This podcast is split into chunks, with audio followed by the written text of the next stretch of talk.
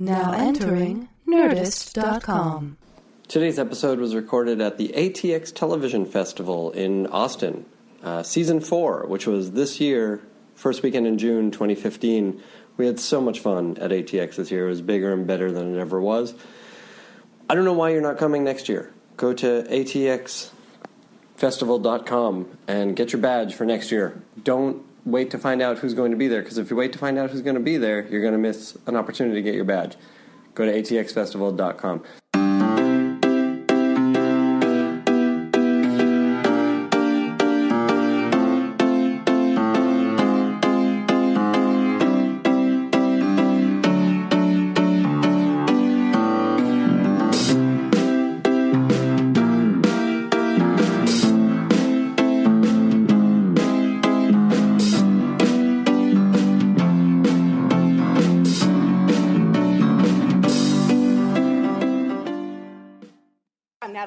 Abrams, uh, senior writer at Entertainment Weekly.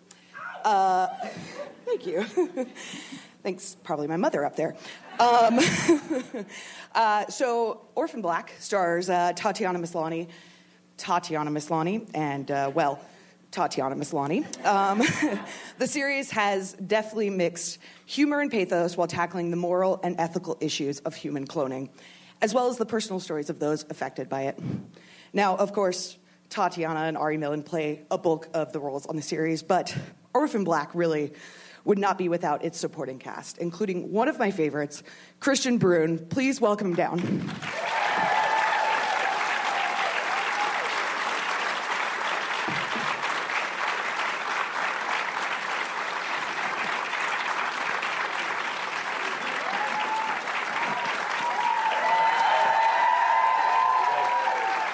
What do you want me to sit there or there? And of Hey, course, everybody. one of the uh, masterminds behind this brilliant TV series, Graeme Manson. Yeah.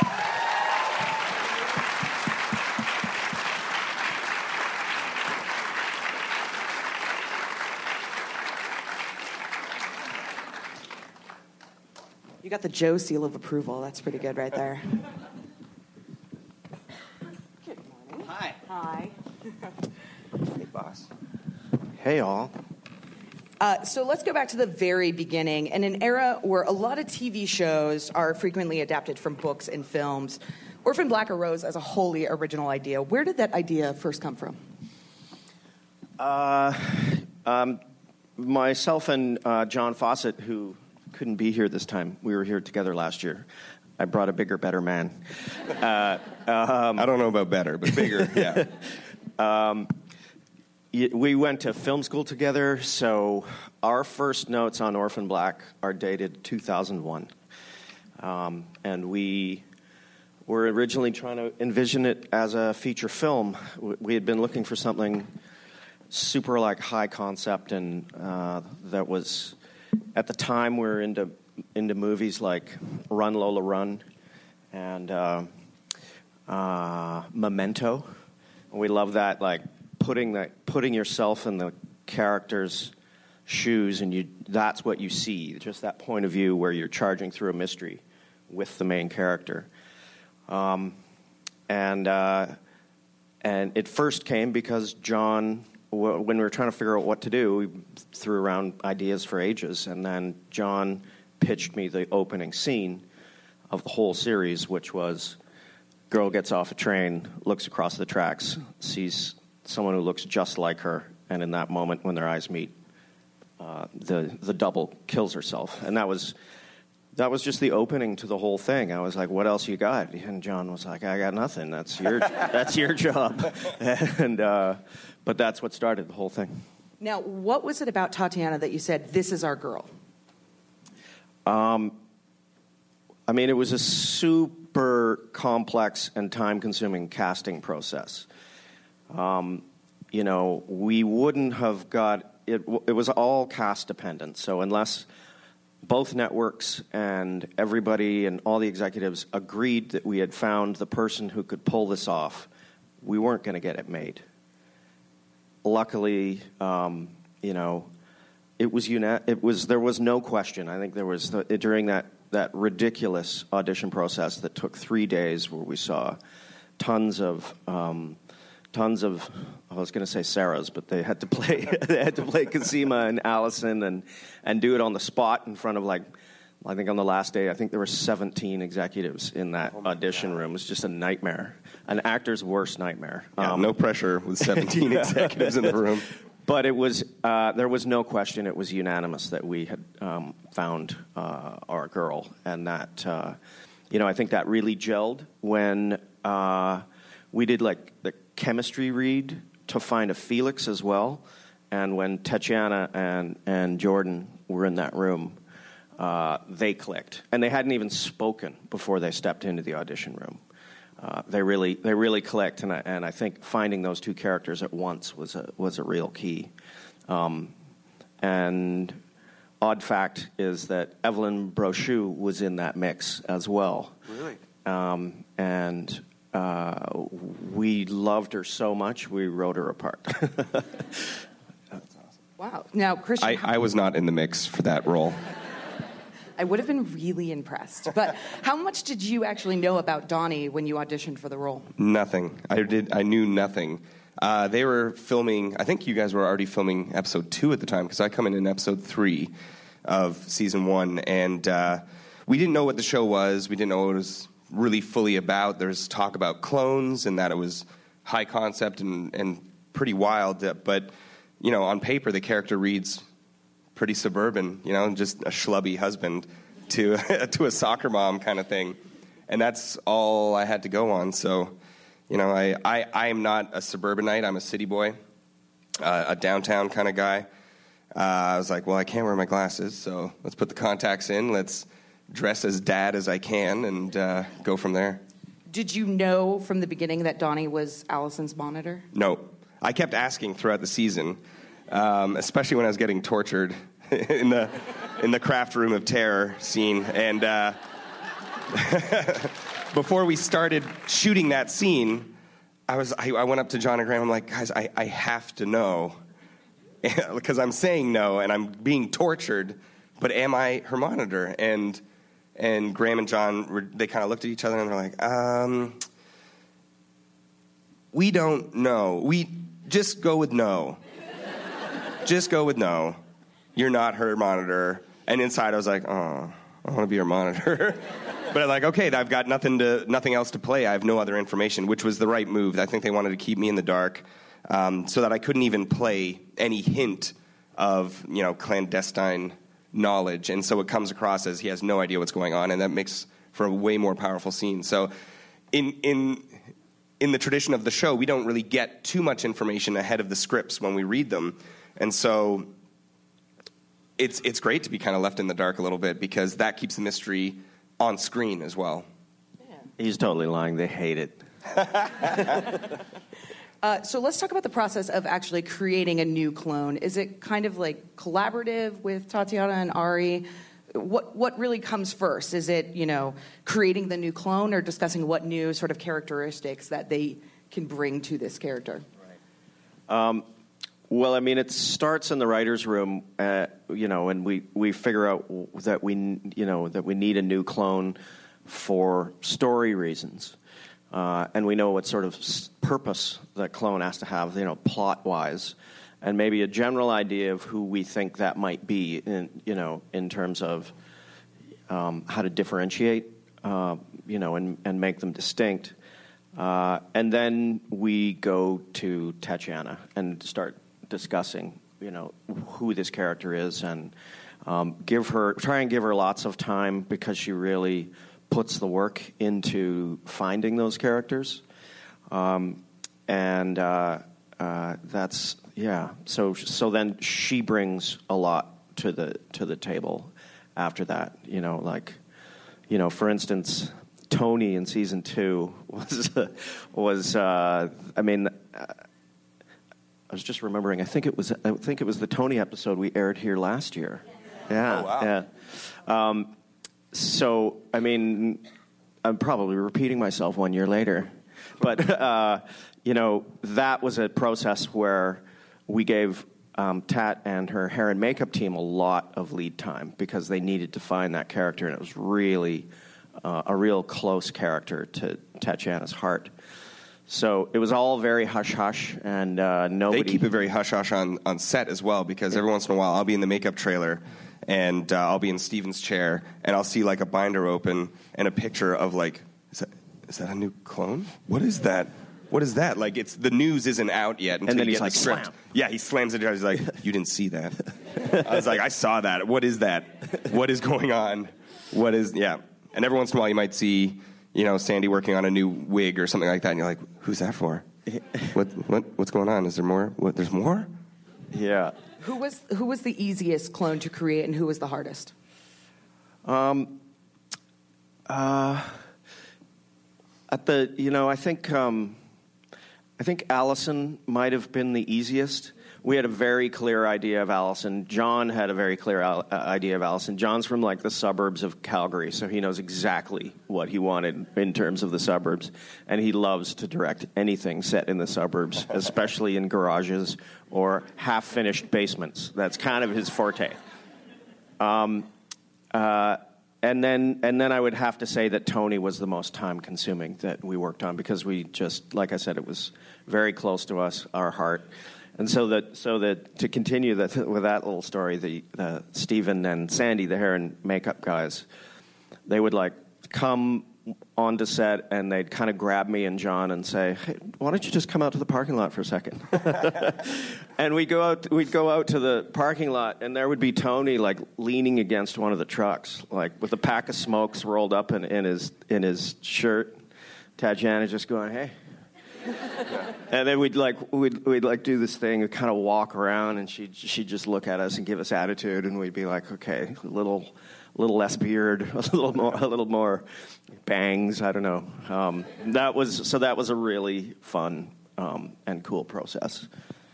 Well, speaking of new clones, we've got Crystal in this episode. Isn't she awesome? So good. I, I really actually love the dynamic between her and Felix. Even though he's totally gay, I'm still rooting for them. Yeah. Are we? Uh, she's kind of in a little bit of a perilous situation right now. Are we going to see more of Crystal in the final two episodes? Um, I think we can. You know, she's there. Well, you all know now that she's there in that bed. So, you know, Poor is is Rachel's Poor girl. subterfuge going to be found out? Poor Crystal, indeed. Um, she's. I, I love Crystal. That that was a really fun one too, and that clone came from this character that Tat does on just in her spare time. yeah, right. Yeah. So you know, it's just this this sort of character. I think it was based on a friend of hers. Uh, that's just a very funny sort of voice and persona that she would put on, and uh, I kept going. I kind of like that, and so we just kept on. She kept on doing it more and more, and then uh, so that that the personality of that clone kind of developed last season, um, and then you know, or in the second season, then early on in the third, it was like, so what do you think about trotting her out? I know it's the same actress every time, but Kristian, who's your favorite clone to act opposite off of? Helena. Hands down, Helena. That's just, that's my favorite stuff. I mean, I love Allison. She's my wife. You know, I, I love working with Allison. But um, Helena is such a trip. She's just so crazy and so wild and so weird and wonderful. And it's bizarre to work with Tat as Helena as well because I, I mean, I work mostly with Allison, and so I see Allison all the time, and I'm used to. And Allison is kind of close in in just sound to Tatiana. So like off camera, you know, she's still sounds the same whatnot. And then there's Helena, who's just like all wildness and Ukrainian and madness. And we would uh, Tat and I like to do improv before the scenes. But so as the camera gets rolling, we'll start we'll start the scene early, and we'll just be firing things back and forth at each other. Um, and so we did that with Helena and Donnie in the soap making scene. And we really learned a lot about each other, about Donnie and Elena. it was pretty, shocking stuff. I'm, I'm, I was telling Graeme, Graeme hasn't seen all that stuff, so there's footage out there in the dailies of us just improving back and forth and us trying not to laugh our asses off. Because as soon as, you know, someone says action, you got to just get right into the scene, and we're just we're just keeping it in, just keeping it in as we're doing these scenes because it's such a good pairing. It's my favorite pairing that that I've got to do so far because it's just so wacky, so weird. I'm going to need to see those scenes on the DVD. yes. Um, now let's talk about the Castor clones. At what point did you decide that Ari would actually be a clone? Uh, that was um, so. That was in the. Uh, you know, he was introduced in the premiere of the second season. Correct? Yes. Um, Yeah, the diner scene. yeah, and you, you know, our plan was that was that um, the Mark character would would die in about episode six, and Paul was going to kill him. We had it all planned out, and then uh, as we went along, John was like, mm, "He's a really good actor.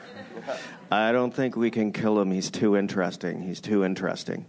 Um, and at the at the same time, we were carrying on this debate. We knew we were going to um, introduce a male line at the end of the season, and as we got closer to the end, we had we had made the decision not to kill him quite yet. And the, the big question was: Are we recasting? Are we finding a new guy? Can we pick someone out of our own cast because that'll make us look smart? Um, and uh, so Donnie, Donnie. Nobody wants to see clones of Donnie. That's too much sexy on one screen. I mean, let's be honest. There. And so, I mean, it. I don't know. At some point, there was a light bulb that went off, and we went, "Oh, that's what we can do." And we had to go sort of go back and sift through things and make sure that it made sense, um, and you know, come up with a few, a few uh, sort of workarounds. And but it did make sense, and um, you know, uh, like it was an awesome phone call to call Ari and say, "So." How'd you like to be a new clone? Uh, he was shocked and thrilled, and uh, and yeah, it's been a really great season with him. Good He's- choice. Yeah, it's been Very a good great, choice. great addition. Now, uh, you guys have been a little bit light on the Castor clone story in the recent episodes. Is that going to ramp up in the final two episodes of the season? They keep killing them off. There's how many are left? That's a mystery. um, well, yeah, uh, you know, we are uh, we're we're off to England, as you can see, and uh, we're on the trail of their origins as well. So um, I think it's fair to say that it's all going to come together. Yes. Now, despite Paul, dearly departed Paul, destroying, I know. R.I.P. BDP. Don't don't make me cry. Uh, despite him destroying all of that research on this defect uh, with the male clone that could actually be used as a weapon, um, should we still be worried? I, I would be very worried. Yes. Yikes. In the world of Orphan Black, always be worried. well, let's talk about the process of shooting scenes with multiple clones. Kristian, run us through what it's like from your perspective on how to shoot that. I mean, and how time consuming it can be. Or have you guys gotten it down to a science yet? There is a science to it for sure. Um, our visual effects team is top notch. Jeff Scott, our supervisor uh, for visual effects, is is brilliant, and it's you. We've gotten better at it. Now, I wasn't introduced to it until season two when I joined Clone Club in rehab with uh, Sarah and Allison. That was my first time seeing how it all works. But um, it is a process.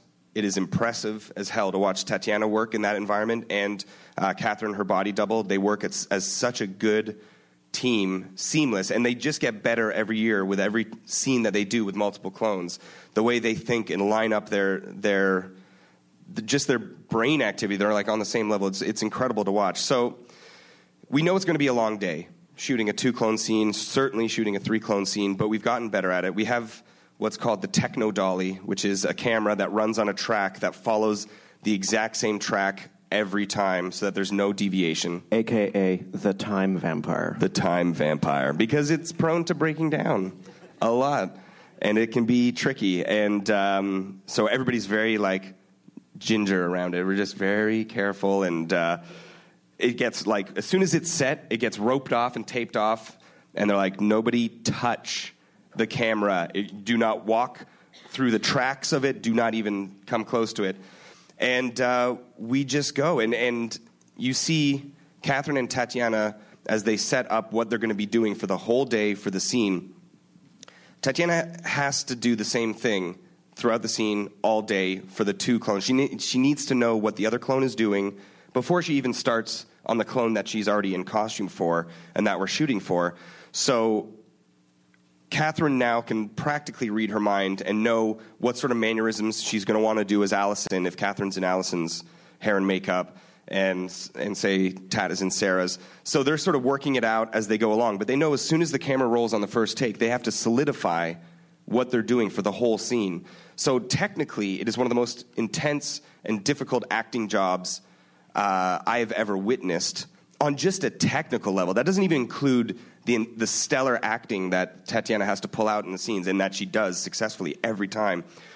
Because the scenes can't be longer or shorter uh, when, you, when you run them.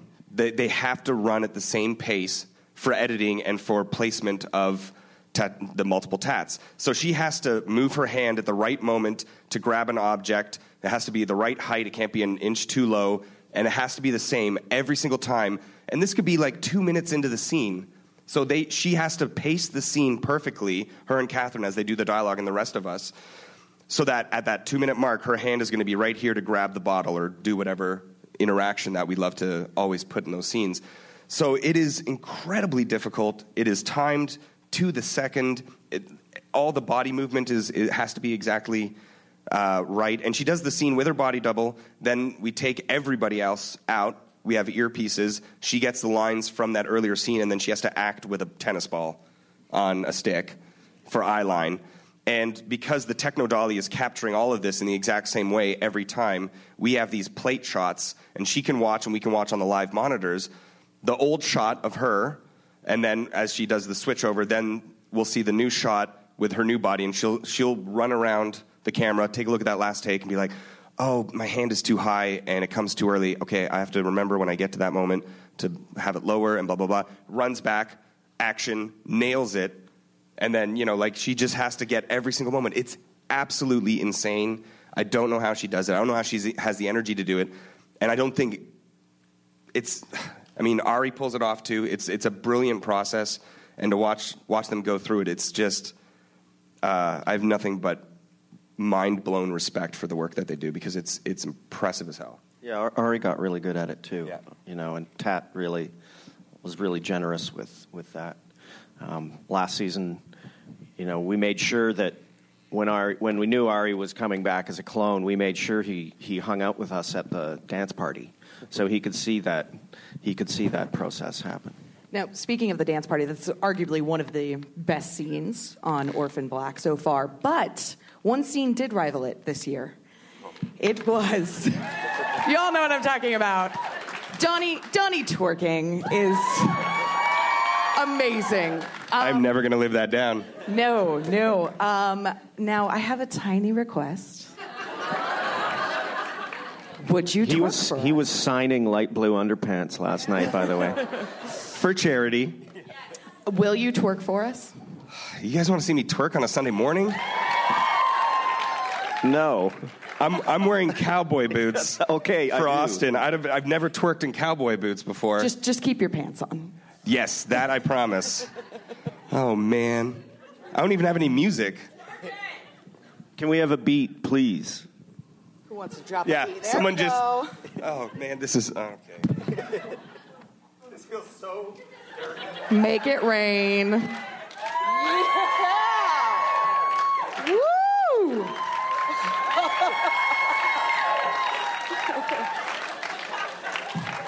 That's all I'm doing without music.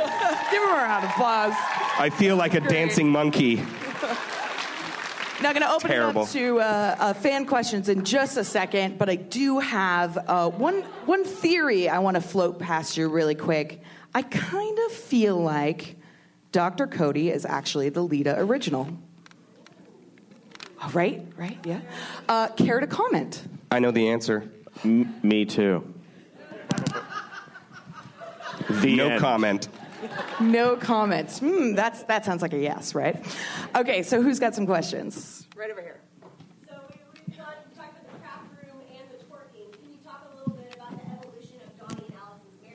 from craft room to becoming this team that's kind of become rooting for this cute murderous drug dealing couple. it's it's an actor's dream this role and. Uh, when i first got the part i mean my, my agent told me okay you booked the role. It's we don't know if it's going to be three days or six days. You know we didn't know anything about the show. We didn't know where the show was going to go or how it was going to blow up like this. Um, so i was like all right I'm, I'm good for anything. You know i'm just playing you know this this schlubby suburban dad. Um, and then as the season unfolds, it just gets wilder and wilder. And they have no problem throwing me into the comedic situations, but they also have no qualms about throwing me into dramatic situations as well. And so much of television can be repetitive, and uh, and I think a lot of writers and producers are, are scared to keep going places. They they don't want to upset the audience. They just want to repeat and do things over and over again because that's what the audience likes. But the modern audience is way smarter than that and demands now way sharper storytelling. And the writers on this show constantly grow us, which is like such a dream as an actor. So not only are they exploring, and they do such a good job of it in this season, they explore all the Leda clones more and they expand into the lives of them, but now they also have to explore all the Castor clones. That's a ton of main characters. But then we have all these auxiliary characters like Donnie, like Paul, like Scott, who's killing it. And, uh, and they're exploring all of us as well. Scott got his own apartment, the ultimate nerd lair. How cool is that? The that was, ultimate that was a really fun phone call too. Yeah, totally. Hey Josh, you get your own s- set. He was, Yeah. he was And fired cat. up. and a cat, that gorgeous, beautiful cat. Uh, thank God Rudy didn't kill that cat. Never kill the cat. That, that cat was was 100% Chris Roberts, who was uh, co-wrote the Was it really? episode with me. Oh yeah, because he's a cat guy. He's like he's like the biggest softy when it comes to pets. Can we And, uh, get a dog in the Hendrix household? I'm a dog person. Yeah, he wasn't. Chris Chris would get so serious when we were joking in the room about what is Rudy actually going to kill the cat. Chris was like, "You want me to walk? I'll walk right now. Don't even s- don't even say it." But I mean, this is a testament to how bold the writers are. Like they, they're not afraid to explore new options as the season rolls, which is incredibly scary to do on such a fast-paced thriller of a show. And there's they'll they'll have a plot outline before we go into the season, but then you know, like with Ari, they're like, we can't kill this guy off. We need to make him an integral part of next season and they'll make that change and that's what's so exciting about this show is that the writers are bold and the producers trust us and the actors we are game for everything because it's such an exciting show to work on there's never a dull moment and you somehow just have such a good team of people that we all get along there's no drama we all love working with each other we were sad as hell when when dylan uh, died like it was like you know, it was really upset. It was really upsetting. It was like losing a member of the family, and I, I even like choke up just thinking about it. And uh, It's, you know, o- it's okay. He landed a part on Heroes, and he's in Toronto. We can all hang Yeah, out right. still. Yeah. Well, speaking of possibly losing people, I'm I'm a little worried about Cosima. Everyone else? Yes, we are worried. You did the 11th hour save last season. Are, so this season, as you're going into the finale, like has there been possible consideration of of upping the stakes and actually killing one of these clones? well, n- no one is safe. man, No one is safe. did Jason really punch me that hard? did Jage kill Donnie? Tune in next week. but uh, you know, there's you know, there's there's hope for Cosima. Cosima, they you know, you know, it's she had this this health rebound this season because of the stem cell um, therapy from from Kira, uh, and you know, Delphine wants to save her. So, and and I love Cosima a lot, um, but she's still not safe. Any other fan questions? Yes, right here.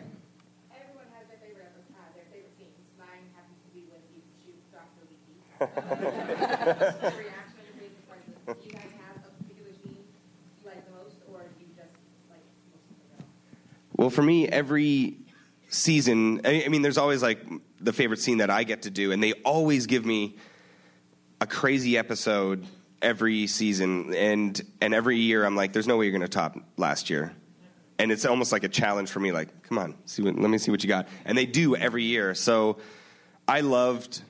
There's so much that I, I love the role so much. Like the craft room and terror will always be special to me.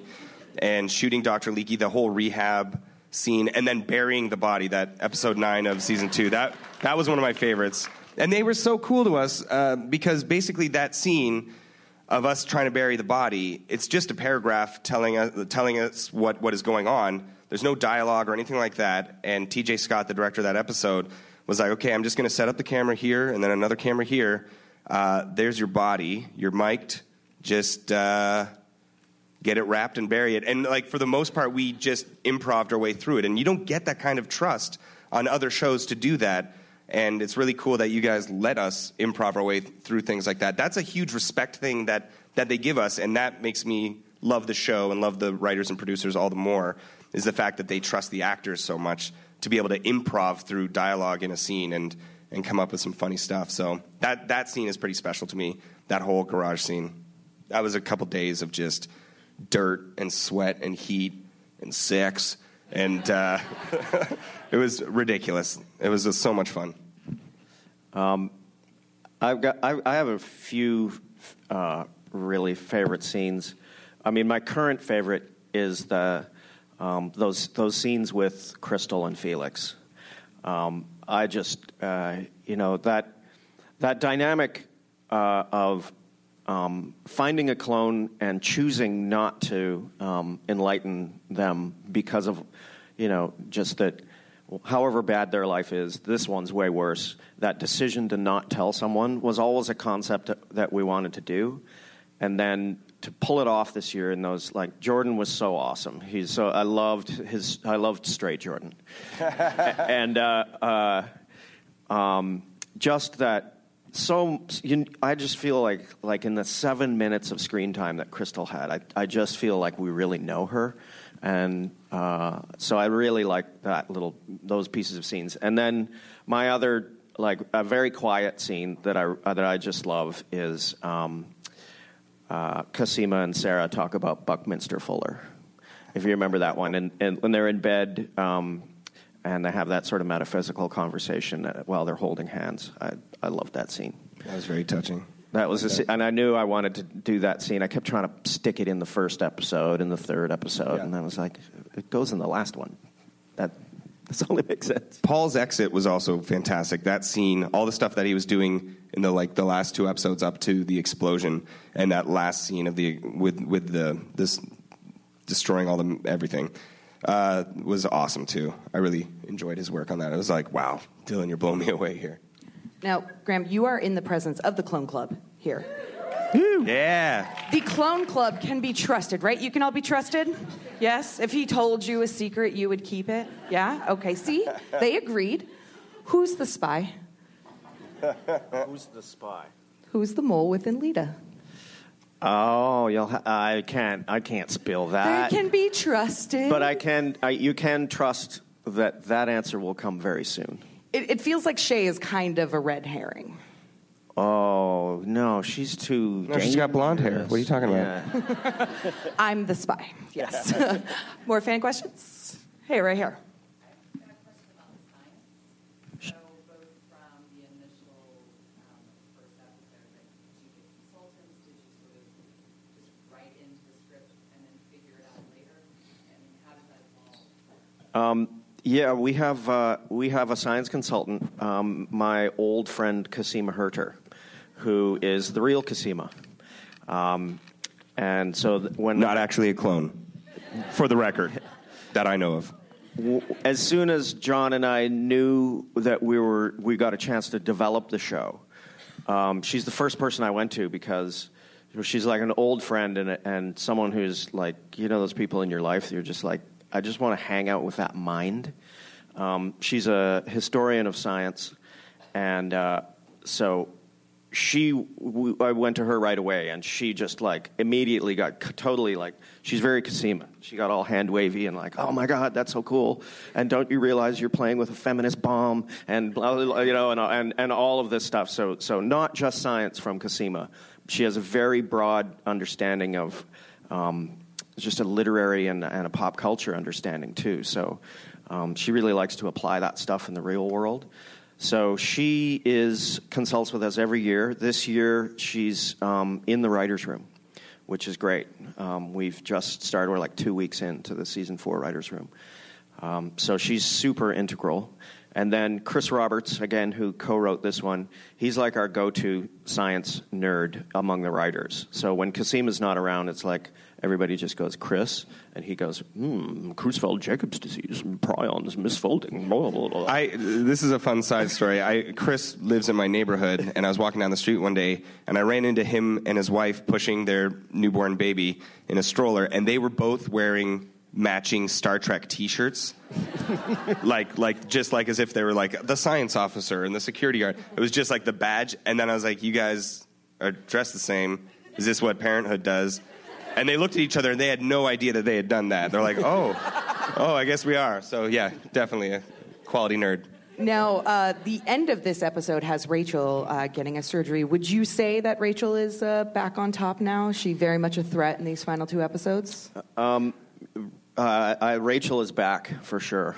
Um, uh, and I know that like there's like Team Rachel out there. They've had a real rough go this season, but uh, um, uh, it's it's it's uh, it's it's a good it's it's a twisty tale, Rachel's tale this season, and it's not quite done. Okay. Uh, another question? All the way up there in the back. So with a mystery like this, I feel like we need to know how the story's going to end. They're always trying to find out how it how it started and how they can finish it. As you go through the different seasons, how do you plan for is this going to be the last season, or like build the plot and know where it's going to end rather than a sad like oh we ended the season and then it didn't get picked up. Like you have a plan built in somewhere in the back of your head, like you know how it's going to get resolved. Y- Yeah, good question because it's like one of the tough, really, really tough things about um, a, a television mystery. That uh, so you know we've always had an end point in mind, and then the the question becomes, you know, should we get to that end point this season and figure out how to sort of reboot or or rejig it the other one, or can we? You know, or, or, or do we make this season another t- step towards our end goal? And you know uh, there's a certain amount of, of faith that's involved um, and you know uh, if, you know if you're on the bubble that really gets to be a super difficult decision. But we feel like we have a lot of support. We- we've had a lot of support from space and bbc america and um, and now from amc so uh, I think we're moving forward with more confidence now in terms of you know making those Don't jinx us. decisions. Yeah, it's true. Um, so uh, yeah, did that answer it? Thanks. I'd be remiss if I didn't ask a Cosima and Delphine question. Uh, there, there have been a couple moments with them this season, uh, but is Delphine a little too gone? Has she gone a little too evil for there to be hope for this this couple? I don't know. You saw that kiss. Yeah, but then like after that, she fires her. Like, come on, you're tearing me apart here. And I know what happens, but man, Yeah, yeah. Sorry about that, but you know, sh- sh- ships are made to be sunk. no, I'm kidding. Uh, some ships sink. Um, we're just all mystery up here. we're not. You're not getting anything from us. yeah, but hey, I I like like I said earlier, we wrote that part for Evelyn, and we we love her, and uh, you know a lot of the decisions around these characters. Um, now that we all know each other and work so well, we discuss them with with Evelyn and and with Tatiana, and it's like, you know, the actors want to press for the drama too. So you know they they ship they ship themselves as well as as well as they just want you know the the the fire more fiery the better. Um, that's kind of kind of the rule um, when it comes to ships, and I think shippers all know that. Uh, I think we have time for one more fan question because then I want to ask about the finale. Uh, how about right down here? Just curious to know with BBC's involvement, did that dictate some of the uh, British characters? Or was already written in terms of accents and all that? Interesting question. And yes, um, when BBC America uh, brought John and I to New York and sat us down and said, um, we're going to make your show and we want to put you on on Saturday nights after Doctor Who, and John and I were doing like this on the table. uh, um, uh, Perry Simon, who was the, who was the head of um, BBCA at the time, um, gave us that great news and then kind of like and and then sort of soft pedaled in you know we are the uh, american n- network with the british accent so do you think that there's a character uh, somewhere in there that could be british um, and it it took john and i the elevator ride going down to go that would be awesome um, that helps them be outsiders. It makes it makes Felix and and uh, Jordan totally distinct. Um, I'm a huge British TV and film fan, so I was totally up for uh, accents, you know.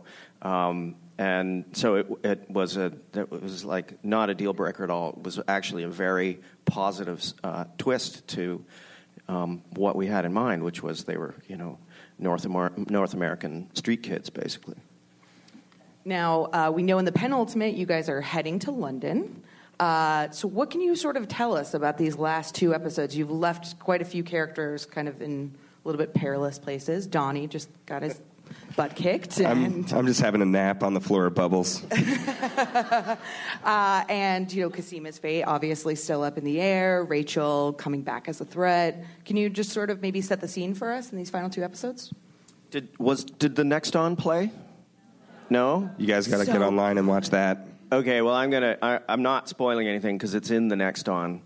Um, but you may or may not know that Maria Doyle Kennedy is an amazing musician and singer songwriter, and Mrs. S rocks out next week, uh, which is which is really cool um, because you know she's become she's such an awesome woman and has become a great friend of ours, um, and but her her her music career and her, and her film career are, are and TV career are very separate, and I think I think like her creative heart lies in music, and she has not she has not um, performed on film since the commitments. So it was, um, you know, I just I, I I went to her and I was like, "What do you think about this?" And and we just, you know, had to see if she if that was if she wanted to cross those creative lines. Because we've had a few late night jam sessions. We know she's up for some singing on some level. Few people know that Kristian Bruun is a killer mandolin player. I don't know about killer. Uh, there's another scene in the next on with uh, Donnie and Helena. yeah, there's some more hijinks there. We haven't finished exploring that relationship yet. Uh, the scene was kind of bloody. Yeah. What did she do? Donnie's world is in upheaval right now. He's not doing too well with the Portuguese mafia. He almost lost his nose. He might have crapped his pants in the garage. Um, and then, of course, uh, the fallout with Jage. I'm not going to call him Jage, it's Jason. Um, Kellerman. Kellerman. So, yeah, Donnie's in a rough spot right now. He needs a little help. And Helena's the one to do it. And if you could describe the actual finale in one word, what would it be? You got one? Everybody dies. That's two words. and not true. Or is it? I think it's just. it's, just it's just a series of Fs. It's, yeah, it's air and F's. Well, thank you all for getting up very early this morning. Thanks, morning. Clone Club. You guys are awesome. And thanks, Austin. Thanks, guys. ATX, you guys rock. Thank you guys so much for this. Thanks, we Natalie. really appreciate it. Thank you, everyone. Now leaving Nerdist.com.